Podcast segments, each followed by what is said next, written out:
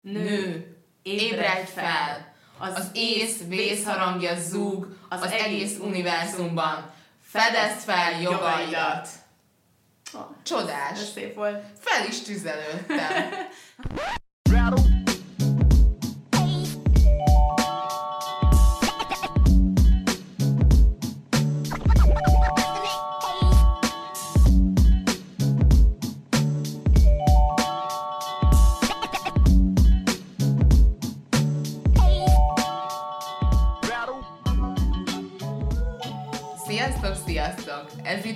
Fem. Én Luca vagyok, Én pedig Berni. és ez most egy különleges adás, mert elkezdtünk egy szériát. Arra gondoltunk, hogy rendszerbe szedjük és rendbe szedjük a feminizmus különböző hullámait, szakaszait, hogy mi tartozik hozzá, kik a legfontosabb képviselői, és nekünk miért volt fontos az az éra. És kezdjétek, hogy írtam egy, egy vázlatot először ez az epizódhoz, amire Luca azt írta vissza, hogy érzem a szenvedélyt a doksitban, de nagyon depis, muszáj feldobni valamivel. Úgyhogy most nekifutok egy másik iránynak, nehogy itt a kardatokba dőljetek, hogy lehozunk az életről. De tulajdonképpen azt szerettük volna ezzel elérni, vagy azért csináljuk ezt az egészet, hogy legyen egy, tényleg egy ilyen áttekintő, mert, mert úgy látom, vagy látjuk, hogy, hogy óriási kavar és zavar van e körül a fogalom körül, tehát maga a feminizmus körül. És azt látom, hogy, hogy nagyon sokan erre a szóra negatívan tekintenek, vagy szitokszóként tekintenek rá, Ugranak. igen, igen. Tehát, hogy onnan nem, én nem vagyok feminista, Isten ments, holott ráadásul én tisztában vagyok vele, hogy egy középosztálybeli, mond lipsi buborékban élek, és még, még így is egy csomóan vannak körülöttem, akik, akiktől azt hallom, hogy ők nem feministák, és ezen én mindig meglepődök, mert én, ha, ha válaszolom kéne, én egyértelműen feministának címkézném őket, mert azt gondolom, hogy hisznek a női egyenjogúságban, azt gondolják, hogy egyenlő bér illet meg minket, szóval De ez érdekes, hogy te azt mondod, hogy, hogy te így, tehát hogy ez a, ez a külső-belső meghatározás, ez szerintem nagyon izgalmas, nem csak ebben a témában, de hogy te azt mondod, hogy na szerintem ti feministák vagytok, és ő, ő, ő még savalja magát annak, és hogy mi ez, a, mi ez a hézag, vagy mi ez a rés, engem ez nagyon izgat. Szerintem pont ezért is akarunk erről beszélni, és szeretnénk erről beszélni, hogy Ők is annak vallják magukat, mostantól. mindenki vaj magát, nem, hogy miért óckodnak emberek ettől a szótól, vagy, vagy mitől óckodnak. És, és ebben én ott indulnék el, hogy ennek a feltárásában, hogy mit jelent a feminizmus, mi ez, honnan indult. Tehát átvennénk egy, egy kis, vagyis nem egy kis, hanem négy kis töri óra keretében, ha már ezt ugye az iskolában nem tanuljuk, ami szerintem egy, egy írtó jó indikátor annak, hogy, hogy hányadán is állunk a, a női egyenjogúsággal, hogy ezt szimplán nem tanítják az iskolában. Úgyhogy ezek szerintem kezd- kezdhetnénk egy, egy személyes résszel, hogy, hogy például te miért lettél feminista? Én csak belesodródtam. Hoppá, hoppá. É, igazándiból ez, ez szerintem egyik, egyik a másik lépcsőfok után, de az mindenféleképpen meghatározó volt, hogy Antóniával találkoztam. Ha hiányzol Antónia, és, és, és ő, ő egy nagyon, nagyon erős, nagyon erősen képviselte egyrészt a feminizmust, annak is vallotta magát, teljesen abban a szellemben élt, alkotott és gondolkodott, szerintem sok éve, Szóval, hogy nekem ez a fajta ilyen erős, magabiztos kiállás emellett, és öndefiníció az nyilván nagyon sokat segített, de egyébként meg hát antropológián végeztem, tehát azért, hogyha a társadalomtudományok körül mozgolódik az ember, akkor sok, sok elmélettel találkozik, rendkívül sok társadalomtudományi elmélettel. Ezek nekem nagyon szemfelnyitó élmények voltak, tehát, hogy mind az olvasmány élmények, mind a tanáraim, amiket tőlük kaptam, fizessétek ki a pedagógusainkat. Szóval De tényleg, tényleg. mind, a, mindaz, amit tőlük kaptam, az, az nagyon erősen formált. Az egyik tanárom sem mondta azt, hogy na, én most akkor feminista vagyok, és akkor most tartunk egy ilyen kis feminista órát, hanem egyszerűen csak megismertettek minket rengeteg fajta irányzattal, elmélettel, és nyilván ami érdekelt még jobban, afelé orientálódtam. Meg hát a család, a családi háttér, tehát engem két nagyon nagyon erős és uh, szívós és rezisztens nő nevelt föl, a nagymamám és anyukám, és szerintem azért ez is, ez is ha akkor nem is tudatosul benne gyerekként, 9 évesként, hogy nagyon szívós és reziliens anyukám van, de aztán utána később, később úgy értékeled magadba, hogy basszus, amikor, ahogy így telnek múlnak az évek, és tudod, így felismersz magadban ilyen jegyeket, hogy Jaj, anyám is ezt mondaná be a helyzetbe, Jézusom, tiszt, tiszta, ugyanúgy viselkedem. Szóval, hogy, hogy ezek így, így, így visszaköszönnek. Tehát ez például ez a kiállás dolog, hogy így nem hagytak a, nem tudom, emlékszem, hogy voltak ilyen incidensek, mint Oviba, meg stb. És anyám beviharzott, mint egy ilyen, nem tudom, oroszlán, és mondta, hogy gyerekem, és, és, és akkor akkor, ne, akkor nekem ez a kurva ciki volt, vagy mikor így nagyanyám így rászólt emberekre a buszon, hogy vegye le a bocskos lábát a nem tudom, ülésről, vagy, vagy nekem beszóltak valamit, mert kis fekete kislány látták, aztán valamit, valamit ott beugattak, és akkor nagyanyám meg vissza. És tudod így, akkor na, nagyon cikinek éreztem, így fú, az meg ég, égtem, hogy Jézusom, most ez, ez az extra figyelem, tudod, uh-huh. eleve volt rajtam figyelem, Igen. és akkor még, még, még nagyanyám még rá, tehát minek kell ez a balhé, vagy tudod, és utólag meg azt érzem, hogy de, de. Szerintem meg ez azért is lehetett neked jó, most, most meg meganalizállak. Van a pszichológus, hogy, hogy ezt, ezt tanultad el, meg ezt hoztad otthonról, hogy, hogy nem kell meghunyászkodni, mint nő, és hogy te is tudsz, te, te is abszolút ki tudsz állni, és tudod mondani a véleményedet. Igen. Ami amúgy szerintem nagyon sok volt, és valamilyen videó, hogy mm, nagyon-nagyon sok helyzetben a nők kérnek bocsánatot, de mindenért. Leülsz a székre, ahol ül melletted egy férfi, jaj, bocsánat. Egyszerre akartuk átmenni az ajtót, jaj, bocsánat. Tudod, mindenért bocsánat, ez bocsánat, ez szólt, bocsánat, de figyeljétek meg magatokat, hogy ti hányszor kértek bocsánatot, de na, majd megkeresem, ezt hát megtalálom még, és akkor valahogy linkeljük. Írtó érdekes volt, és azóta egy annyira belém égett, hogy, hogy figyelgetem, hogy a nők hányszor kérnek elnézést kb. Ja, létezésükért. Igen, gyakorlatilag már akkor mondhatod, hogy bocsánat, hogy élek, igen. bocsánat, hogy létezem, bocsánat, hogy kettesen kezdődik a... tényleg. ja, ja, ja. És ne, neked, neked hogy volt ez? Ez érdekes, mert én, én már egyetem előtt, én nagyon tudtam, hogy, hogy én a társadalomtudományok felé szeretnék menni, és hogy így gondolkoztam ennek az epizódnak a kapcsán, hogy én vajon miért, vagy mikor indult nálam ez a feminizmus. Öm, szerintem nálam is így a, a családból, vagy, vagy már kisgyerekkoromból, hogy én azt, vagy nem kisgyerekkoromból, de tínédzserkoromból, hogy azt éreztem, hogy azt éltem meg, hogy nagyon sok erős nő vett körül, tényleg így, így ódákat tudnék róluk zengeni, például édesanyámról, amit elért a szakmai életben ahogy közben gyereket nevelt, házas, vagy háztartást vitt, mindenkiről gondoskodott, tényleg így egy, egy ilyen, amit azt gondolnád, vagy így visszanéz, vagy én nem tudnám azt megcsinálni. Tehát olyan szinten teljesítettek, hogy, hogy wow, le a kalappal, és tényleg nem normális kb. ennyire túl teljesíteni, mint ahogy ezt ők tették, de hát e, ebben a szerepben voltak, ugye, és mindent, mindent csináltak. És azt éreztem, hogy, hogy olyan szinten el vannak nyomva, vagy nincsenek értékelve, olyan szinten egyenlőtlen az erőviszony, annak ellenére férfik és nők között, hogy ők, ők, ők tényleg annyira erős nők, és annyira megérdemelnék ők is azt a helyet. Vagy De mit elismerés? Kívülről, vagy mire gondolsz pontosan, hogy megérdemelnék? Ö, a, a, a támogatást, az elismerést, a szót, a, az életben elfoglalt helyüket. Tehát annak ellenére, hogy a, a szakmai életben, a tényleg a pénzügyi szférában, a nagyon-nagyon sok helyen, vagy akár, vagy akár tudásban jól szerepelnek, mégis mindig a férfi kerül egy kicsit előrébb. Mégis a kuli munka rájuk marad.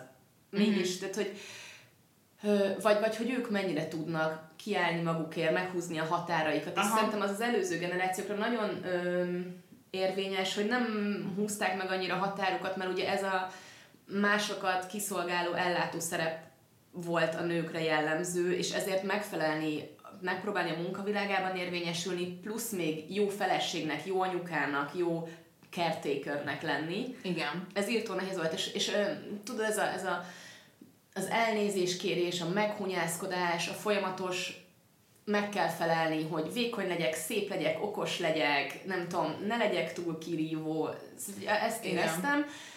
Mm, és, és szerintem nekem ez, ez az egyenlőtlenség öm, volt az, ami, ami nagyon a feminizmus irányába vitt, és aztán persze értek engem is olyan behatások, főleg így külföldről, meg igen, így külföldről, hogy basszus lehet máshogy élni, hogy, hogy megnyílhat a nőknek egy olyan szabadság, és ez most nem csak az, hogy a munkavilága, hanem, hanem mondjuk az öltözködésben, vagy a szexualitásod megélésében, vagy hogy szőrös vagy-e, vagy nem. Tudod, hogy nem kell mindig abban gondolkoznod, hogy nekem milyennek kéne lennem, és meg kéne felelnem, hanem választhatok. Én szeretnék egy tip-top háziasszony lenni, egy tip-top izé anyuka bármi, vagy, vagy szőrös lábbal, bőnadrágban is jól tudom magam érezni, anélkül, hogy szégyelném magam. Ide bevágunk egy ilyen üdvrivalgást! yeah!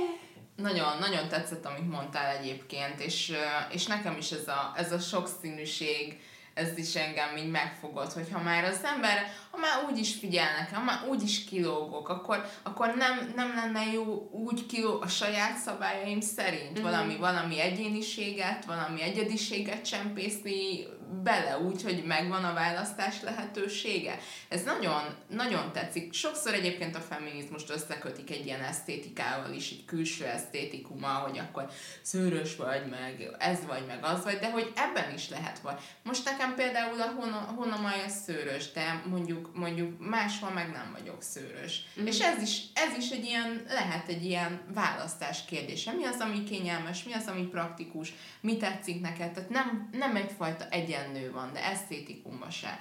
Ez szerintem, ez szerintem nagyon, nagyon jó.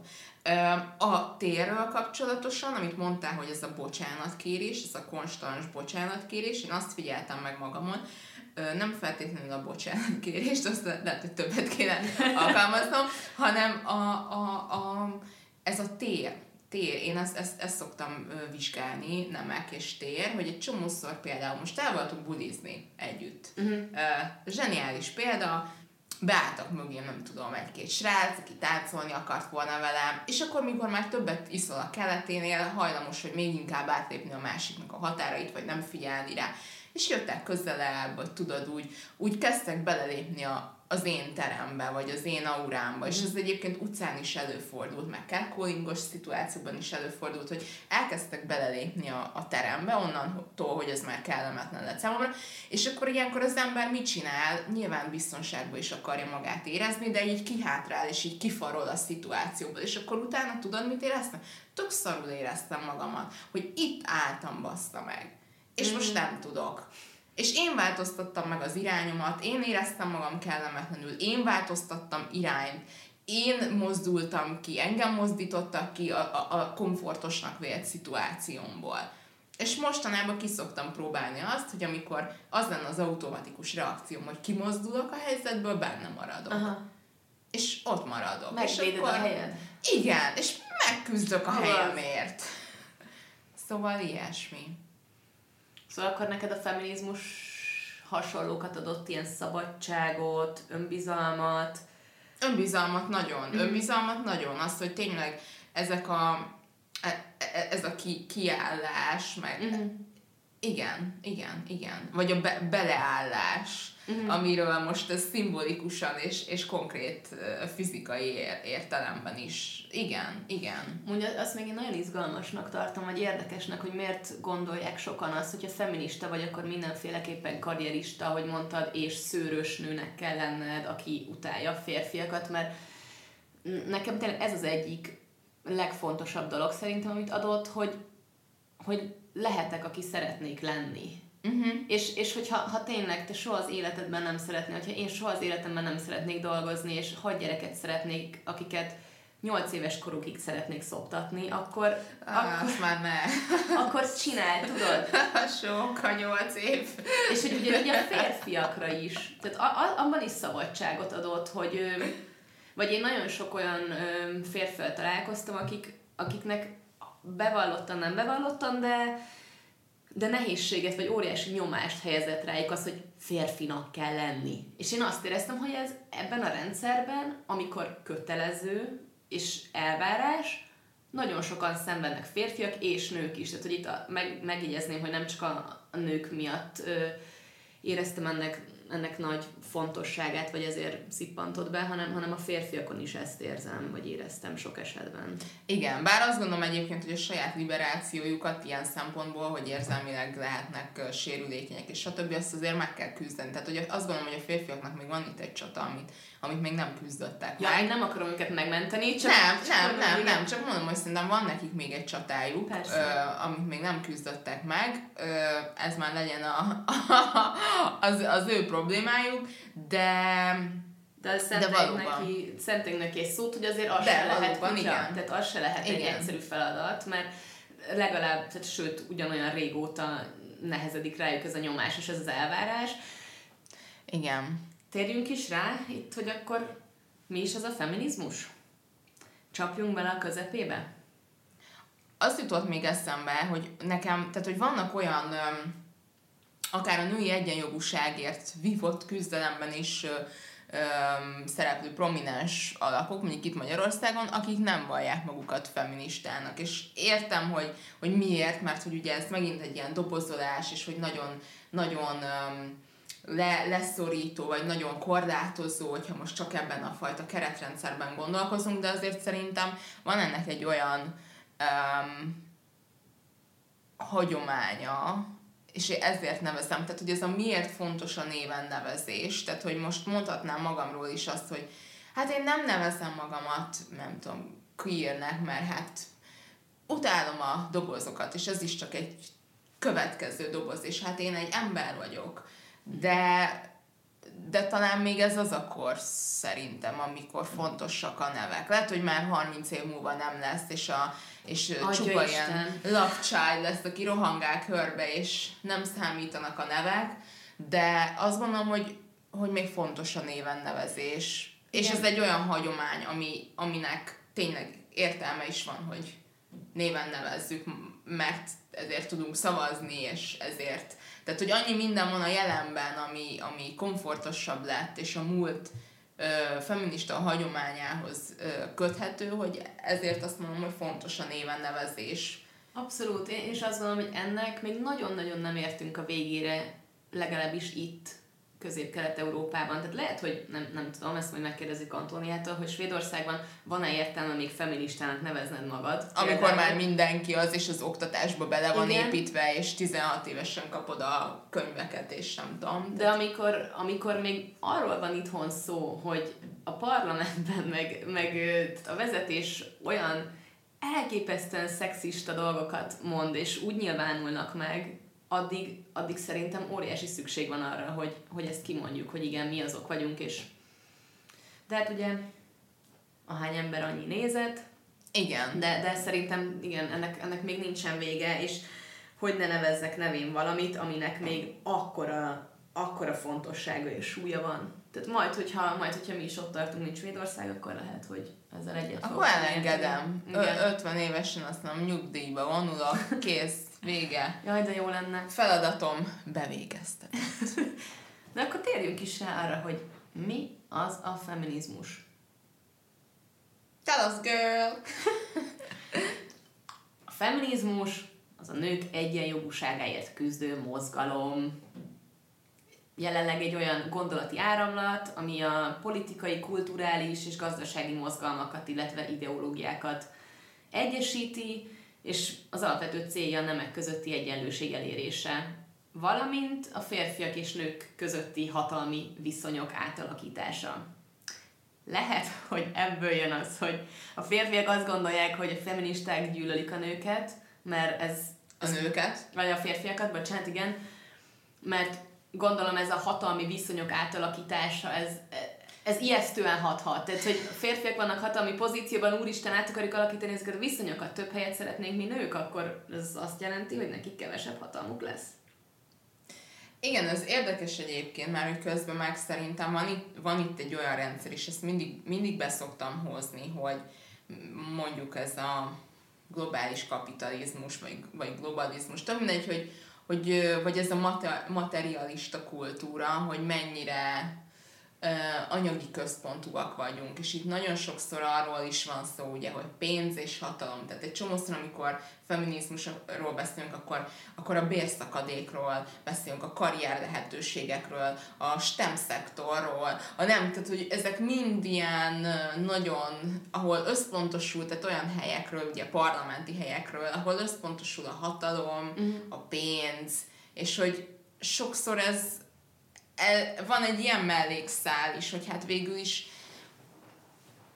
ez a siker mérőfoka, vagy nem tudom, az emberi érvényesülésnek a, a csúcsa, hogyha te jól keresel, jó pozícióba vagy, vezető pozícióba, és, és van egy óriási verseny emberek között, hogy uh, ki ér fel előbb a célhoz, és most azt mondja a feminizmus, hogy mi akarunk, vagy mi is akarunk. És ugye itt veszélyeztetve érzi magát nyilván az, aki eddig ezt a pozíciót uh, bitorolta. Ha örült neki, ha nagy nyomással járt, ha nem tudom, szívinfarktust kapott tőle 56 évesen, tök mindegy, de övé volt.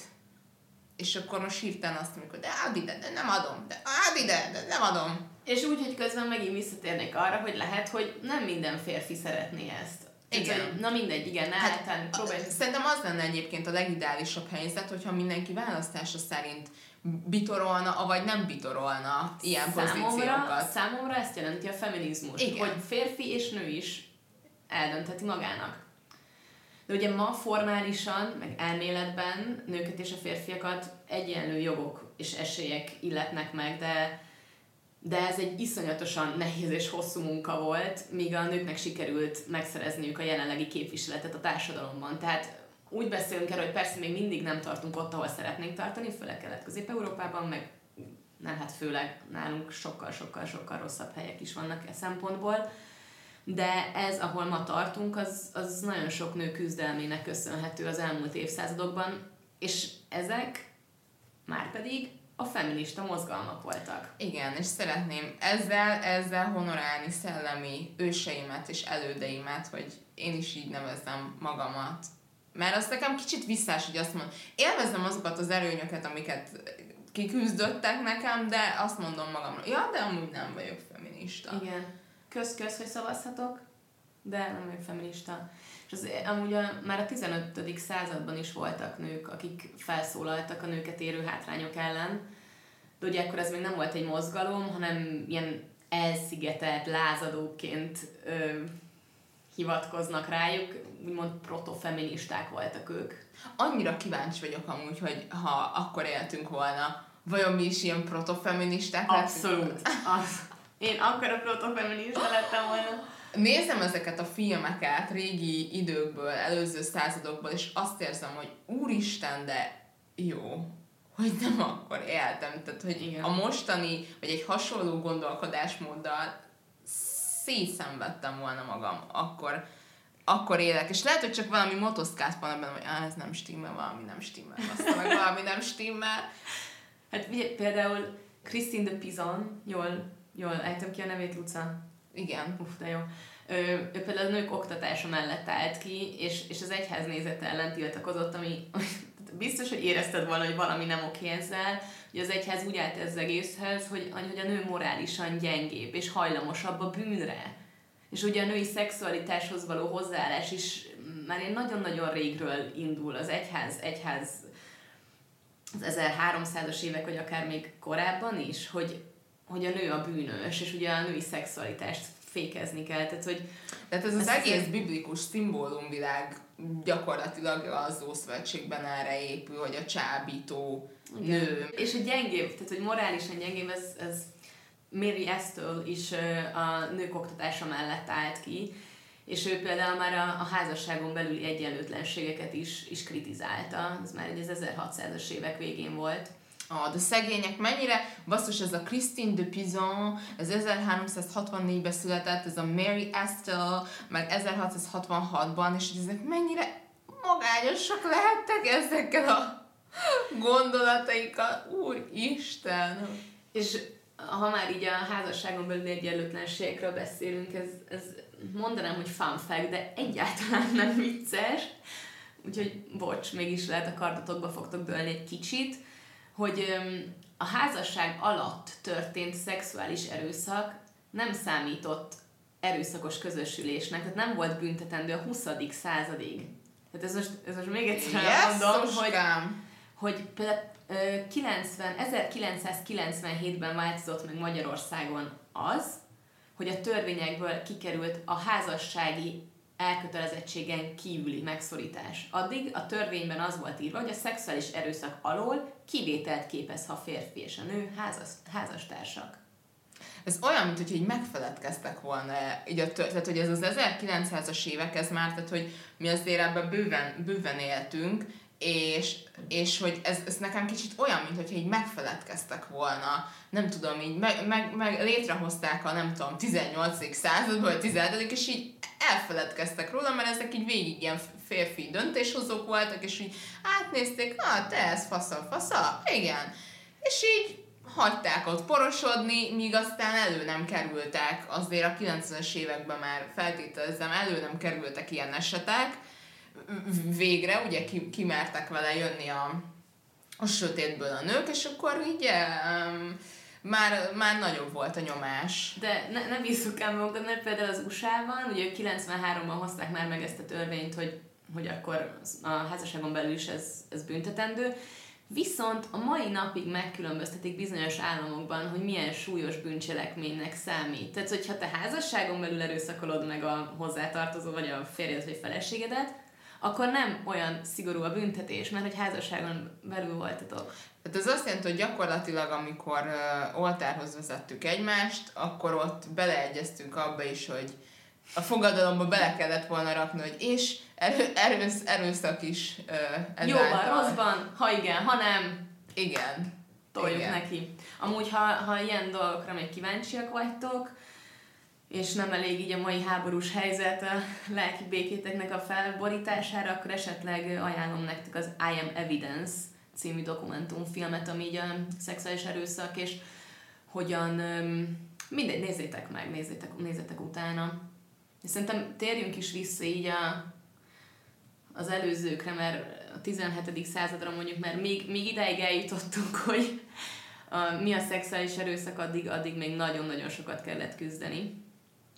Például Efra Ben a 17. században volt az első angol női színdarabíró, aki ugyanúgy a, a házasságot és a, különösen a szülők által elrendezett érdekházasságot kritizálta, és próbált ezért kiállni ami szerintem más, más országokban és bizonyos kultúrákban, bizonyos helyeken a mai napig Persze. jelen van, hogy, hogy nem te döntesz arról, hogy igen, hát itt ugye érdekes, hogy mi, mi a házasság egyáltalán. Tehát, hogy ez erre mai napig próbáljuk keresni a választ, mert hogyha ez egy gazdasági érdekszövetség, akkor nyilván ezek a, ezek, a, ezek a közösségek így is tekintenek rá, tehát akkor, akkor a szülőknek is ebben szava van.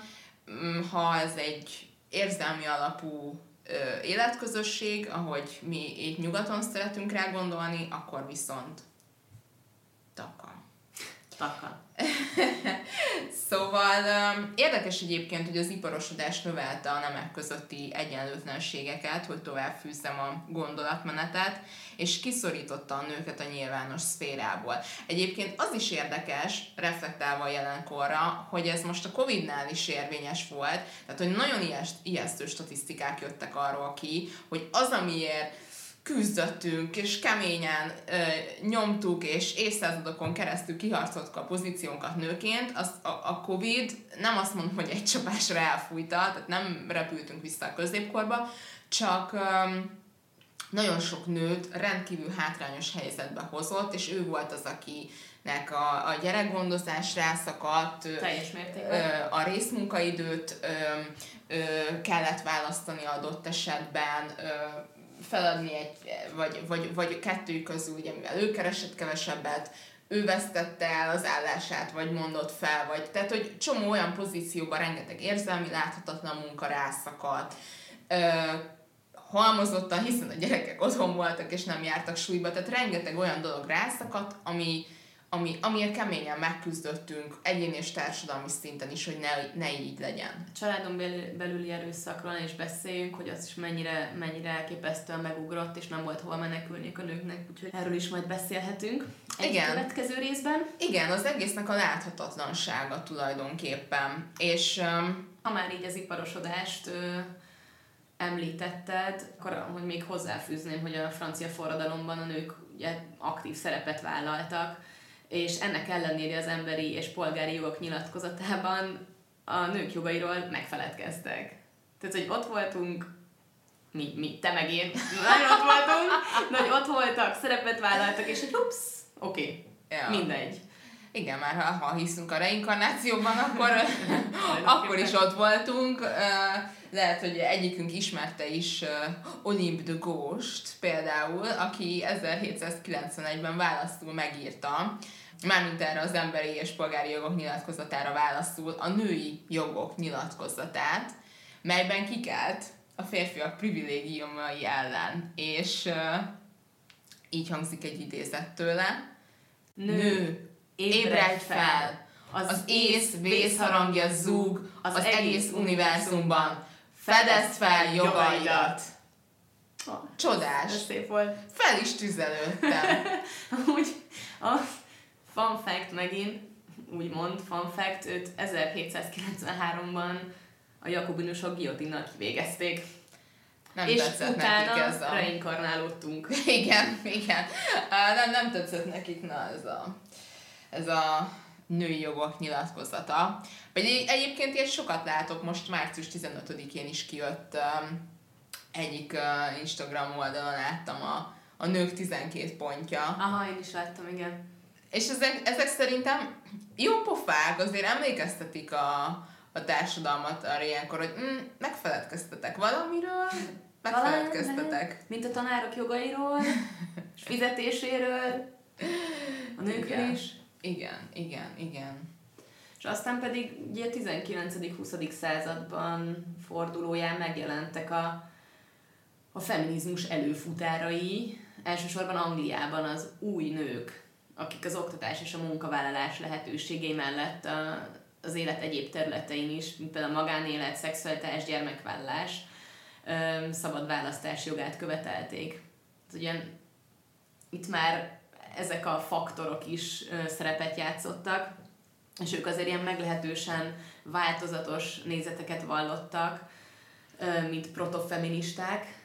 De e, ebben tudod, mi az érdekes, hogy, hogy ezek a protofeministák, most kicsit azt érzem, hogy, hogy itt az újkor hajnalán lehet, hogy mi is megint így, így visszaregresszáltunk ebbe a proto, protofeminizmusba, mert hogy, hogy azt olvastam róluk, hogy, hogy ők is ilyen nagyon változatos módon, nagyon változatos élethelyzetekben éltek. Igen.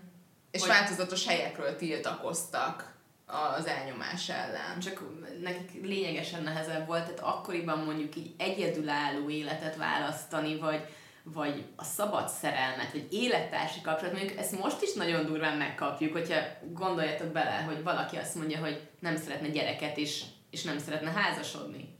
Mm. Azért most is simán megkapja, csak lehet, hogy minket már nem kiáltanak boszorkánynak, vagy fejeznek le, de... Csak néven neveznek, tehát a guillotinból maradt a néven nevezés. Igen, igen, igen. I- i- ideig ennyit, ennyit tudott szelidülni, nem igen. tudom, 300 év alatt. De azért a, a, az abban egy öm, konszenzus volt köztük, ahogy, ahogy így ezt így utólag tudjuk, hogy ö, egyöntetően megkérdőjelezték a Viktória korabeli gondolkodást, ami hát az csak megkérdőjelezni lehet. ami ugye engedelmességre és passzivitásra kötelezte a nőket tulajdonképpen hogy ugye a ház angyalainak kell lenni, és, oh. és a női szexualitást azt abszolút negatívan mutatta be. Ez tök érdekes, hogy akik viszont ennek a, ezeknek a protofeministáknak a, a kritikusai voltak, vagy, vagy ennek a nézetnek, hogy hát a nő akkor megélhesse a szexualitását, választhasson más életet, és nem csupán ez a szexuális passzivitás jellemezze a nőket.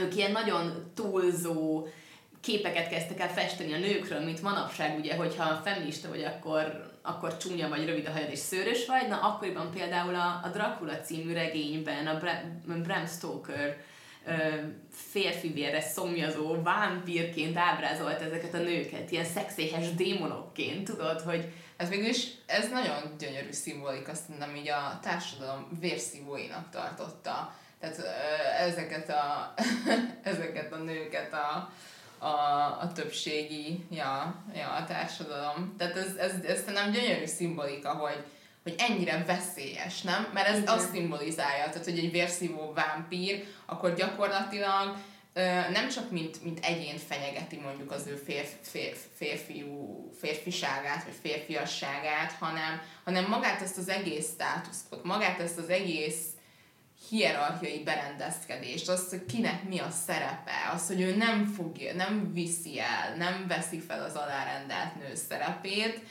és ez már, már ugye egy fenyegetés, hogy jó, tehát akkor, akkor most az én szerepemet, az én identitásomat, te megkérdőjelezed az én pozíciómat, te, te ezekre vágysz, vagy, vagy tulajdonképpen, mert tudod, hogy ha, ha egy nő azt mutatja, hogy ő, ő mindent el tud érni, ő mindent meg tud csinálni, akkor automatikusan jön a kérdés, hogy jó, de akkor a másik felől, hogy akkor ki vagyok én a képletben? Akkor én leszek a, az új nő?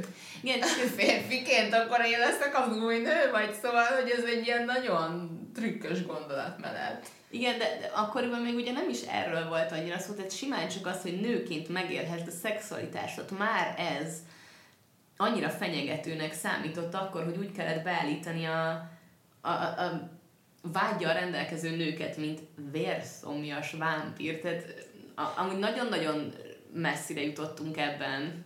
Hiába még mindig, hogyha férfi vagy, és ugye sok nőd van, akkor fú, wow, hadd legyek én is a tiéd, mert biztos nagyon sokat tudsz. Ha nő vagy, akkor meg mehetsz a kukába, mert már el vagy használva, szóval azért ez még, ez még mindig szerintem jelen van. Mm.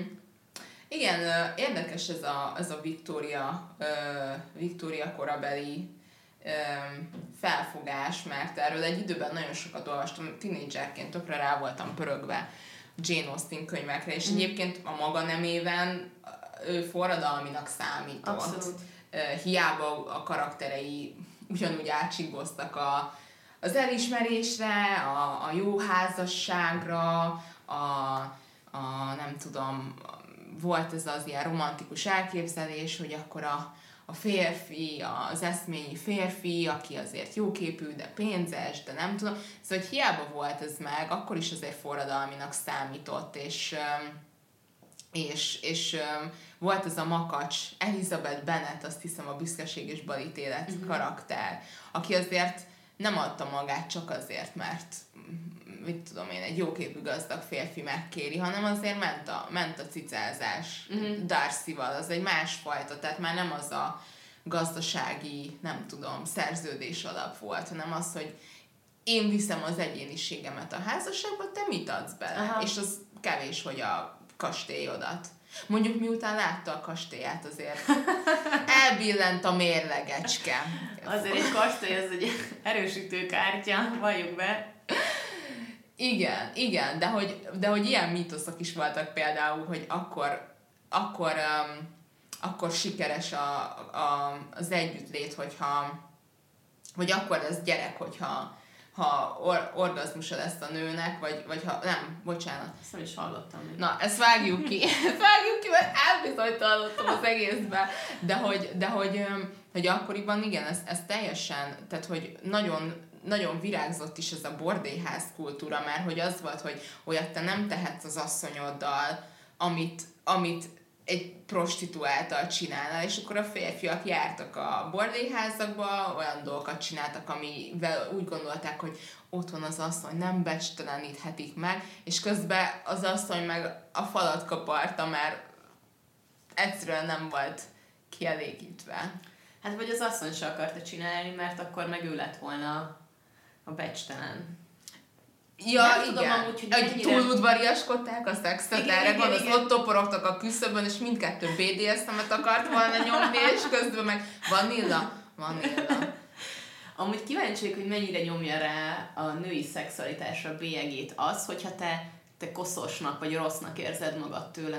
Tehát, hogyha fejedben az van, hogy mondjuk mit tudom én, az orális szextől te lealacsonyítva leszel, vagy megalázónak érzed, mert, mert ezt tanultad, akkor, akkor tudsz-e vágyni iránta? Tehát tudnál a BDSM iránt vágyakozni, ha azt érzed, hogy ez, ez egy ilyen degradáló dolog nőként? Uh-huh. Ez egy jó kérdés. Eljutottunk a protofeministáktól a BDSM-ig. Majd egy szép éve volt ennek a beszélgetés. Jó irány benni. Szerintem ezt egy következő epizódban tárgyaljuk ki, de azt minden esetre hozzátenném, hogy um, nagyon sokszor ezek a mozgalmak, a nők ö, egyenlőségért vívott jog, joga, és nem csak a 60-as években, összekapcsolódott más emberjogi mozgalmakkal, és ez nagyon szép látni ezt a történelembe vissza, visszamenetelve, hogy, hogy ez, ez hányszor megismétlődött. Tehát például az USA-ban a nők szavazati jogáért vívott küzdelem a rabszolgák felszabadításáért folytatott harca párhuzamosan zajlott az 1800-as, 1830-as, 40-es években. Tehát, hogy ebből én azt tudom, hogy igenis erősítjük egymást, tehát, hogy ez a sok kis elnyomott csoport igazándiból nem is sok kis elnyomott és izolált csoport. Mm. tehát, ha kiállunk együtt a pedagógusokért, például, vagy hogyha kiállunk együtt a XY adik elnyomó törvénykezés ellen, akkor ez, ezek nem, nem csak apró hangok lesznek uh, elszigetelten. Fogjunk össze. Ez tetszett. Ez tetszett, mint végszó, és még érdekel az, hogy neked, neked mi volt a, ki volt a kedvenc szereplőd ebből a nulladik, nulladik érából, mert ez még nem az első hullám, de hogy volt-e olyan, aki, aki nagyon megfogott, vagy amit most magaddal viszel ebből a, ebből a szakaszból? Na, nagyon nehéz választani. Szerintem én annyira tisztelem ezeket a, ezeket a személyiségeket, ezeket a nőket, hogy, hogy ennyire úttörőként szembe tudtak szállni, hogy, hogy én nem tudnék választani, hogy, hogy ki a kedvencem. Én azt vinném magammal, hogy, hogy talán kapcsolódni azzal, hú, de spirinek hangzik, hogy talán kapcsolódni azzal, amit te belül úgy érzel, hogy, hogy a helyes irány, vagy hogy fontos. És ezt annak ellenére, hogy le fognak fejezni giotinnal, vagy nem, vinni, csinálni és hinni benne. Én most nagyon azt érzem, igen, be, beosztod ezt a spiri vonalat, de, de szeretek arra gondolni, hogy, hogy a múlt ilyen szempontból összefűződik a jelennel, és ez is egy hagyomány, mm. bár nem az a fajta kanonikus hagyomány, amit szoktunk hagyományként említeni, de ez is egy hagyomány, és úgy érzem, hogy, hogy basszus, itt voltak velünk most Olim de Gauche, Afra Ben, Mary Estelle, Christine de Pizan, itt ültek körülöttünk, és és együtt nyomtuk. És még nagyon sokan mások, akik ebben az epizódban most nem fértek bele, és nagyon sokan mások, akiket a következő epizódban fogunk tárgyalni. De igen, ez egy, ez egy folyt, ez, ez még egy fölfelé ívelő hullám, és, és megyünk tovább, visszük tovább, amit ők elkezdtek. Most nehogy azt higgyétek, hogy én itt egy szintre emelem magam velük, de hogy, hogy minden egyes véleményhang, összefogás, az, ez ezt viszi tovább, amit ők, amit ők elkezdtek, és nagyon sokat köszönhetünk nekik. És ezért a rövid válasz, a 45 perces válasz, hogy miért nevezzük magunkat feministának. Köszönjük, hogy velünk voltatok. Két hét múlva ismét találkozunk, vasárnaponként szoktunk uh, új adással kijönni. Tartsatok velünk, kukac mi a fenn az Instagramunk, és viszont két hét múlva. Sziasztok! Sziasztok!